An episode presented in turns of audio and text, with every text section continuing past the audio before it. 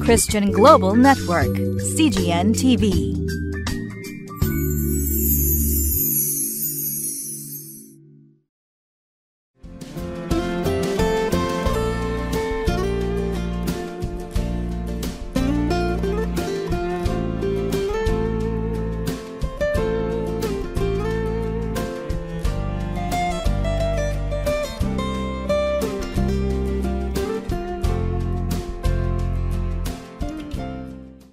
皆さんご機嫌いかがですか？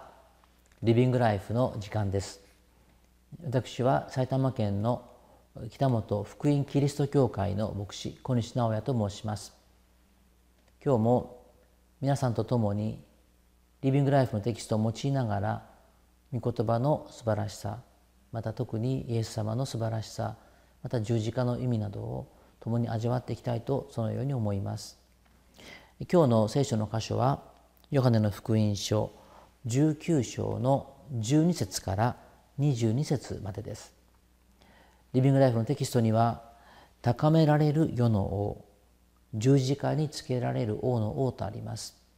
いよいよイエス様が十字架につけられようとしているところそのところから今日学んでいきたいと思います。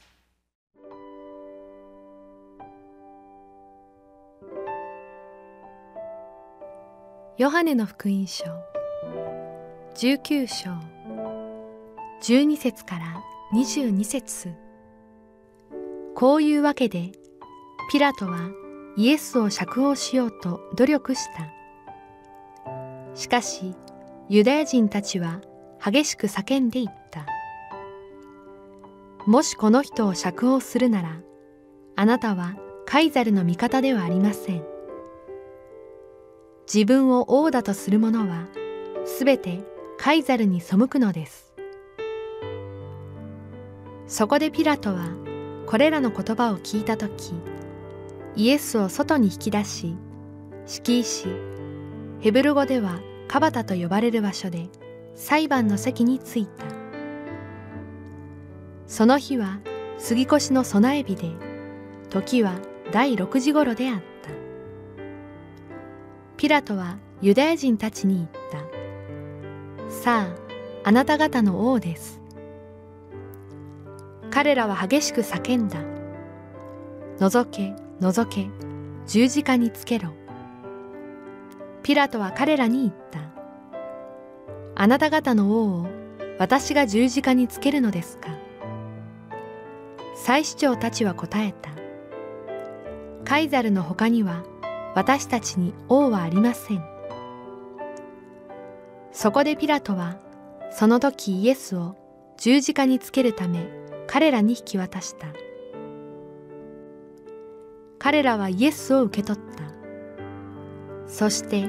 イエスはご自分で十字架を追ってドクロの地という場所ヘブル語でゴルゴタと言われるに出て行かれた。彼らはそこでイエスを十字架につけた。イエスと一緒に他の二人のものをそれぞれ両側にイエスを真ん中にしてであった。ピラトは罪状書きも書いて十字架の上に掲げた。それにはユダヤ人の王ナザレ人イエスと書いてあった。それで大勢のユダヤ人がこの罪状書きを読んだ。イエスが十字架につけられた場所は都に近かったからである。またそれはヘブル語、ラテン語、ギリシア語で書いてあった。そこでユダヤ人の祭司長たちがピラトにユダヤ人の王と書かないで彼はユダヤ人の王と自称したと書いてくださいと言った。ピラトは答えた。私の書いたことは私が書いたのです。今日の箇所はヨハネの福音書の19章12節から22節までです。12節をもう一度読みましょう。こういうわけでピラトはイエスを釈放しようと努力した。しかしユダヤ人たちは激しく叫んでいった。もしこの人を釈放するならあなたはカイザルの味方ではありません。自分を王だとする者はすべてカイザルに背くのです。このユダヤ人たちの言葉ピラトに対する言葉というのはこれは脅迫の言葉ですね。ピラトは、まあ、確かにピラトなりに努力をしてイエスイエス様を救おうとしました。彼にはどう見てもイエス様がこの十字架系に値するような人間に、まあ、方には見えなかったからですよね。でそれで努力をしたんですけれどもそれに対してユダヤ人たちが何と言ったかというともしこの人を釈放するならあなたはローマ皇帝カエザルの味方ではありませんよというえー、脅迫ですね、まあ、当時の絶対的な権力者ローマ皇帝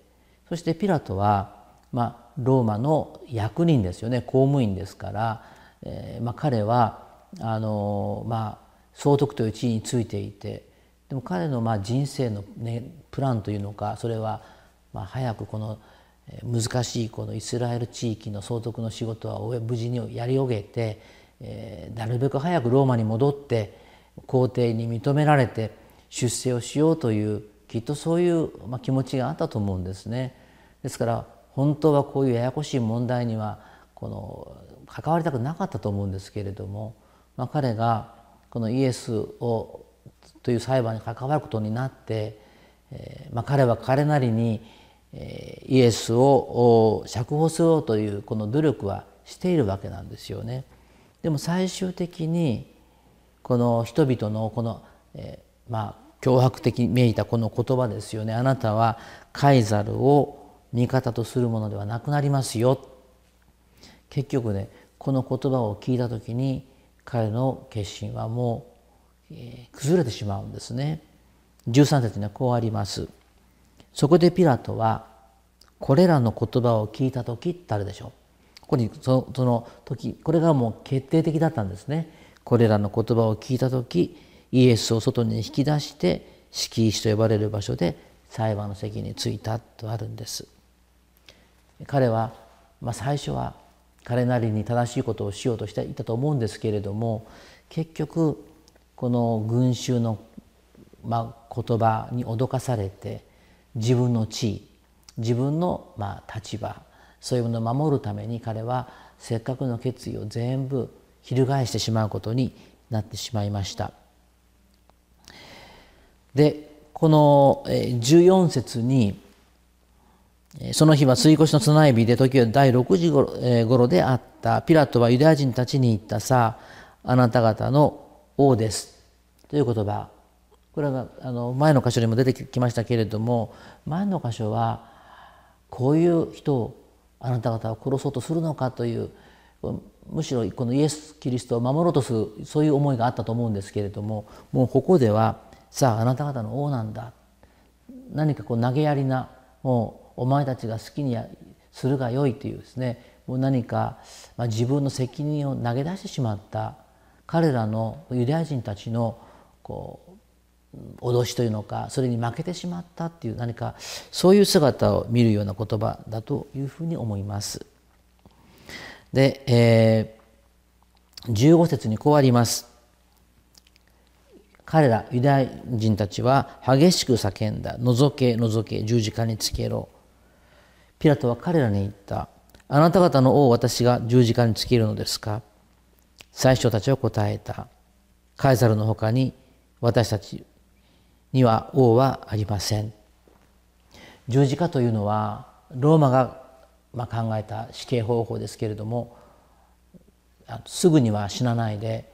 苦しみ抜いてみんなの前でその恥と屈辱をさらけ出して死ななければいけないというですねですからよっぽどの悪人でないとこの十字架にはつかないわけなんですけれども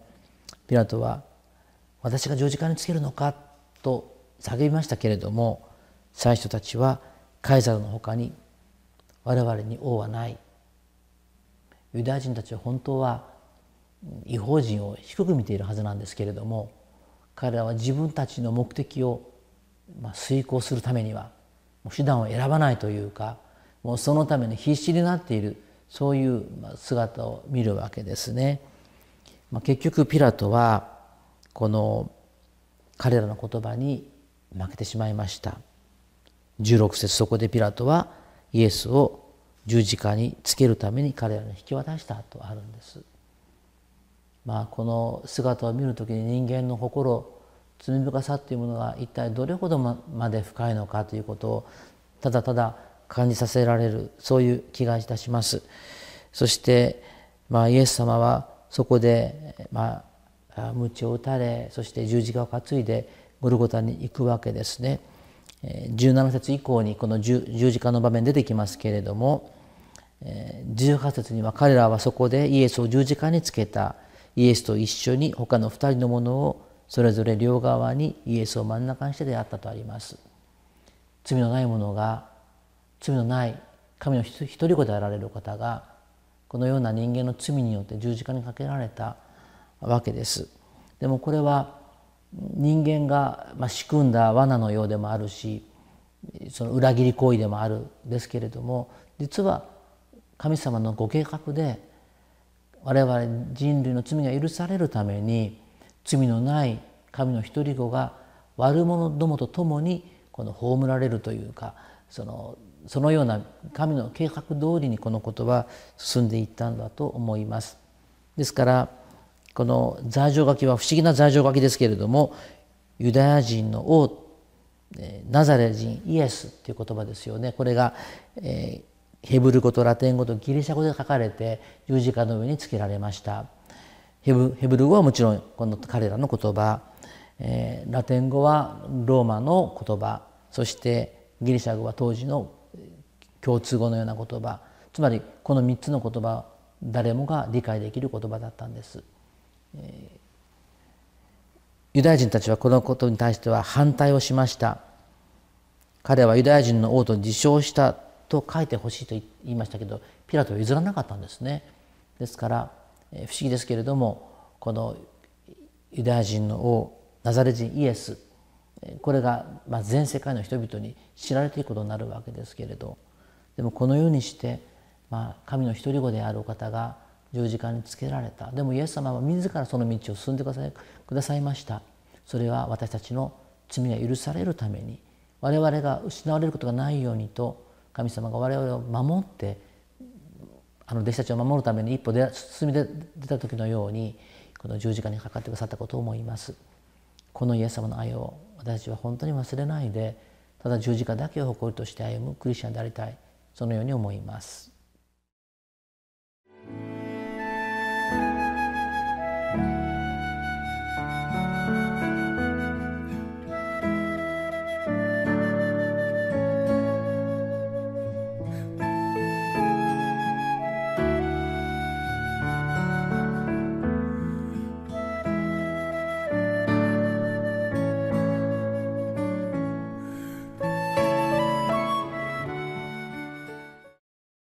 今日の場面はユダヤ人たちがもう殺気立ってイエスを十字架につけろ十字架につけろと叫ぶようなそういう場面です。でもイエス様は一言も喋らない。そのような場面ですね。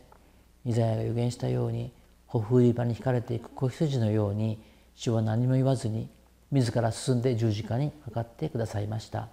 それは私の罪が許されるためでありまたあなたの罪が許されるために主が自ら進んでくださった道であったことを覚えます。このようにして王の王であられるはずの方が私たちのためにこの十字架の苦しみと屈辱を受けてくださったことを本当に感謝してこの十字架をいつも忘れることのない私たち一人一人でありたいと思います。お祈りをいたしましょう。私たちの救い主愛するイエス様あなたが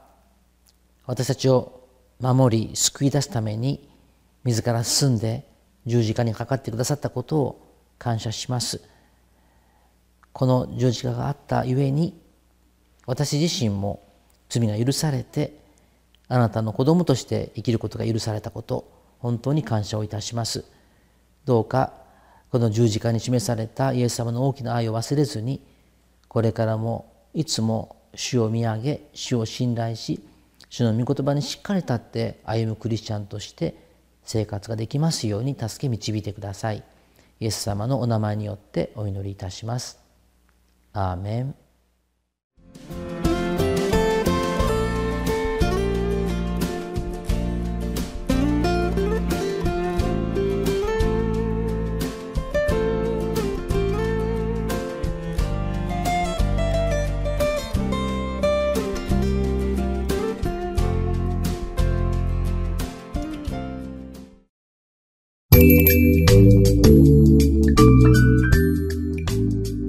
Christian Global Network, CGN TV.